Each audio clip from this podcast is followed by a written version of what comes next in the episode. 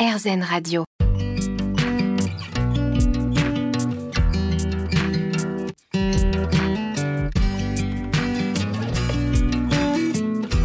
L'instant présent Aurélie Godefroy. Bonjour, c'est Aurélie Godefroy. On se retrouve pour l'instant présent, votre émission hebdomadaire sur RZN Radio. Avec nos invités, nous comprenons l'importance de se poser en conscience, de s'ancrer, de méditer, de mettre sur pause dans notre vie quotidienne pour mieux vivre les différentes problématiques que nous pouvons rencontrer, que ce soit au niveau personnel, professionnel ou encore émotionnel. Et j'ai l'immense bonheur d'accueillir aujourd'hui le docteur Cornéla Gauthier. L'instant présent Aurélie Godefroy. L'instant présent sur RZN Radio avec donc aujourd'hui le docteur Cornéla Gauthier. Bonjour. Bonjour Aurélie. Vous venez de publier Comment les synchronicités ont changé ma vie. C'est aux éditions Guy et Daniel. Oui. Alors, euh, vous êtes médecin et psychosomaticienne. Somaticienne. Et vous avez développé une méthode de traitement psychocorporel, la thérapie émotionnelle. C'est quoi? Oui. En alors- deux mots. En deux mots. Eh bien, écoutez, ça résulte du fait que j'ai constaté euh, que les gens sont malades parce qu'ils ont bloqué leurs émotions. Et que on a beau prendre tous les traitements qu'on veut, euh, quand les émotions sont bloquées, en fait, euh, la circulation énergétique ne se fait plus. Et donc, j'ai développé cette méthode depuis euh, 25 ou 30 ans, je ne sais même plus exactement, pour aller aider les personnes à débloquer ces émotions. Alors, on va revenir justement euh, plus tard dans l'émission sur euh, les, les conseils que vous pouvez nous donner. Mais euh, on va parler d'abord de ce parcours qui est le vôtre Mhm. et finalement qui jalonne tout ce livre. hein. Oui. Alors, il est très très dense, je le disais hors antenne, mais est-ce que vous pouvez nous dire, et si nous résumer un petit peu, Mhm. quel a été ce, ce chemin initiatique pour vous finalement? Oui. Eh bien, écoutez, je suis donc tombée malade il y a plus d'une dizaine d'années. Euh, une maladie qui était pas normale, on va dire comme ça, puisque donc je suis médecin, donc j'ai tout de suite compris qu'il y avait quelque chose qui jouait pas. Et j'ai tout de suite eu l'intention que c'était initiatique. Donc j'ai pris des notes. Je pensais que ça durerait trois mois ou éventuellement trois ans, mais dix ans, euh, c'était très, très, très, très long. Qu'est-ce que c'était comme maladie? Alors, c'est multifactoriel. Donc, euh, on va peut-être pas rentrer dans les détails, c'est trop long.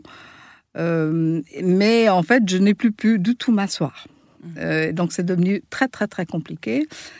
Euh, et euh, plus le temps passait, pire ça devenait. Et tous les médecins que j'ai rencontrés étaient incapables de, de m'aider. Ensuite, j'ai eu accès à toutes les médecines complémentaires possibles et imaginables, enfin tout ce que je connaissais, et il n'y avait absolument rien qui m'aidait. Mhm. Donc, j'ai connu, connu plusieurs nuits noires de l'âme, Oui, à des euh, moments où on est tellement désespéré qu'on a juste envie d'être morte. Quoi. mhm. Et très- en fait, euh, vous avez guéri? Oui, oui, oui, j'ai guéri. Et- Bon, voilà, en pleine forme. Alors, vous, vous nous direz un petit peu plus tard comment ça s'est passé, mais alors, Oui. euh, moi, j'aimerais qu'on revienne justement sur ce livre. Mhm. Euh, comment les synchronicités ont changé ma vie Alors, est-ce que vous pouvez nous rappeler ce que sont les synchronicités? Oui. Alors écoutez, ce sont des phénomènes complètement improbables, imprévisibles, qui arrivent su- subitement dans votre vie. Euh, Jung disait qu'il y a une partie physique et une partie psychique qui se mettent ensemble et qui créent cet événement. Euh, alors moi, j'avais déjà observé ça occasionnellement. Je savais pas qu'en faire. J'étais un peu étonnée, mais toute ouverte en fait à ça. Et puis, ben, quand je suis tombée malade, j'ai eu le temps de, de voir se passer plus de synchronicité. De, j'ai surtout eu le temps de lire, euh, de, d'écouter énormément de vidéos, de, de commencer à comprendre de quoi il s'agissait. Mais j'avais quand même déjà entendu euh, la première version de Jung. Je ne sais pas, est-ce qu'on la rappelle ou est-ce que... Oui, rappelez-la Oui, rapidement. On a fait oui, une émission dessus avec Frédéric Lenoir, mais je Ah préfère ouais, que vous, vous oui. le disiez. Alors très rapidement, donc euh, Jung euh, donc faisait de l'analyse de rêve avec euh, ses patients et euh, un jour il y a une patiente qui lui a parlé dans ses rêves euh, où il était question d'un scarabée doré. Et comme euh, euh, Jung s'intéressait particulièrement à tout ce qui était les religions, notamment égyptiennes, il a tout de suite compris que c'était un signe de renaissance. Parce que pour les Égyptiens anciens, le scarabée est un signe de renaissance. Et, et il a compris qu'en fait, ça allait changer la vie de cette patiente à ce moment-là. Et au moment où elle a prononcé le mot synchronicité, il y a eu un petit clac à la fenêtre. Il est allé voir et il y a un scarabée qui est arrivé. Donc euh, elle a parlé, elle a dit euh, scarabée et le scarabée était là. Donc c'est une synchronicité. C'était absolument impossible d'organiser ça et ça s'est produit quand même. Et donc euh, il a observé ça plusieurs fois. Donc il en a beaucoup parlé avec euh, Wolfgang Pauli, qui est un physicien quantique. Hein, et ils en ont parlé pendant 20 ans. Ils, Ouais. ils ont surtout échangé hein, beaucoup de C'était aussi le lettres. fruit d'une grande collaboration. Voilà, et puis après euh, 20 ans, ils se sont dit, ben, il va falloir quand même qu'on en parle. Ils ont pris des risques, parce qu'à l'époque, Mm. personne ne parlait de ça. Mhm. Et puis, euh, ces dernières années, tout le monde en parle, mais bon, à Pas l'époque... toujours à bon escient. On se retrouve dans quelques minutes. L'instant présent Aurélie Godefroy. L'instant présent sur RZN Radio, votre émission hebdomadaire avec aujourd'hui le docteur Cornéla Gauthier qui nous parle de son livre Comment les synchronicités ont changé ma vie. Alors, euh, Cornéla Gauthier, vous évoquez les synchronicités euh, au tout début, mais aussi l'intuition en disant que ce sont les deux signes GPS de la rétrocausalité. Alors, votre livre commence comme ça. Moi, j'ai besoin que vous m'expliquiez un petit peu ce que ce que c'est que la rétrocausalité Mhm. et pourquoi l'intuition et synchronicité, ce sont les deux signes GPS Alors, pourquoi euh, ces deux signes GPS Je ne peux pas vous l'expliquer parce que c'est de la physique quantique et je ne suis pas physicienne. Euh, c'est juste que je l'ai entendu de Philippe Guimont et de Romuald Le Terrier qui disaient vraiment ce sont des signes GPS qui nous proviennent du futur.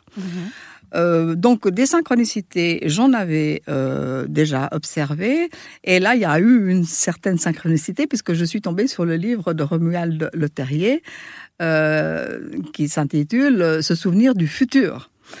Donc j'avais tout le temps de lire ça, hein, donc je l'ai lu attentivement. Et, il formule une hypothèse qui est celle de la synchromédecine. Donc c'est une hypothèse, c'est très important de dire. Il n'a pas dit que c'est comme ça, mais il a dit que c'est une hypothèse. On pourrait se guérir via les synchronicités. Et donc, euh, je, me suis dit, ben, j'ai tout essayé, donc j'ai rien à perdre, j'ai tout à gagner, je vais essayer. Et pendant une année, euh, j'ai observé les synchronicités, mais je ne guérissais pas du tout.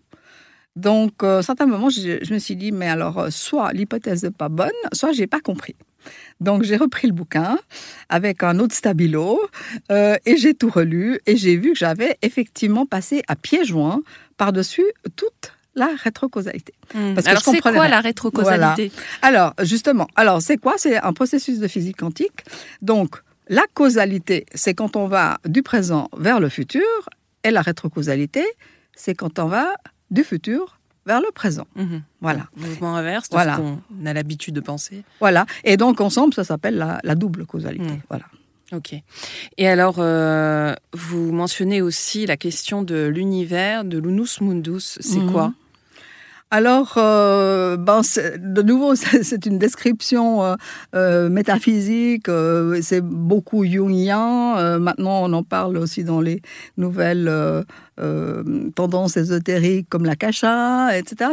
C'est un peu ce qu'on appelle, on pourrait appeler le- l'inconscient collectif. Hmm. C'est- le, le monde invisible Mhm. euh, auquel on a occasionnellement accès de manière fugace, Mhm. euh, où on voit que tout est interrelié, nous aussi d'ailleurs, euh, et, ça, ça a fait cette espèce de, de monde unifié. Et nous, là, nous sommes dans la dualité. Oui. Alors, c'est aussi ce qu'on peut qualifier de, de source. Oui, Euh, D'autres appellent ça Dieu. Oui. Enfin, c'est vrai qu'il y a différents qualificatifs hein, pour parler de, de cela. Alors, le voyage initiatique est essentiel pour vous. On l'a, compris euh, à travers justement cette maladie. hein. Comment est-ce que vous définissez un voyage initiatique Mhm. Moi, j'ai retenu trois termes. Vous allez me dire si ça vous va l'universalité, l'enjeu et l'enseignement. Mhm. Voilà, donc en fait, euh, les parcours initiatiques sont décrits depuis la nuit des temps hein, dans toutes les traditions. Euh, et en fait, qu'est-ce qu'on observe euh, Donc, je suis pas du tout une spécialiste des, des- parcours initiatiques. J'ai juste compris ce que j'avais besoin de comprendre pour moi.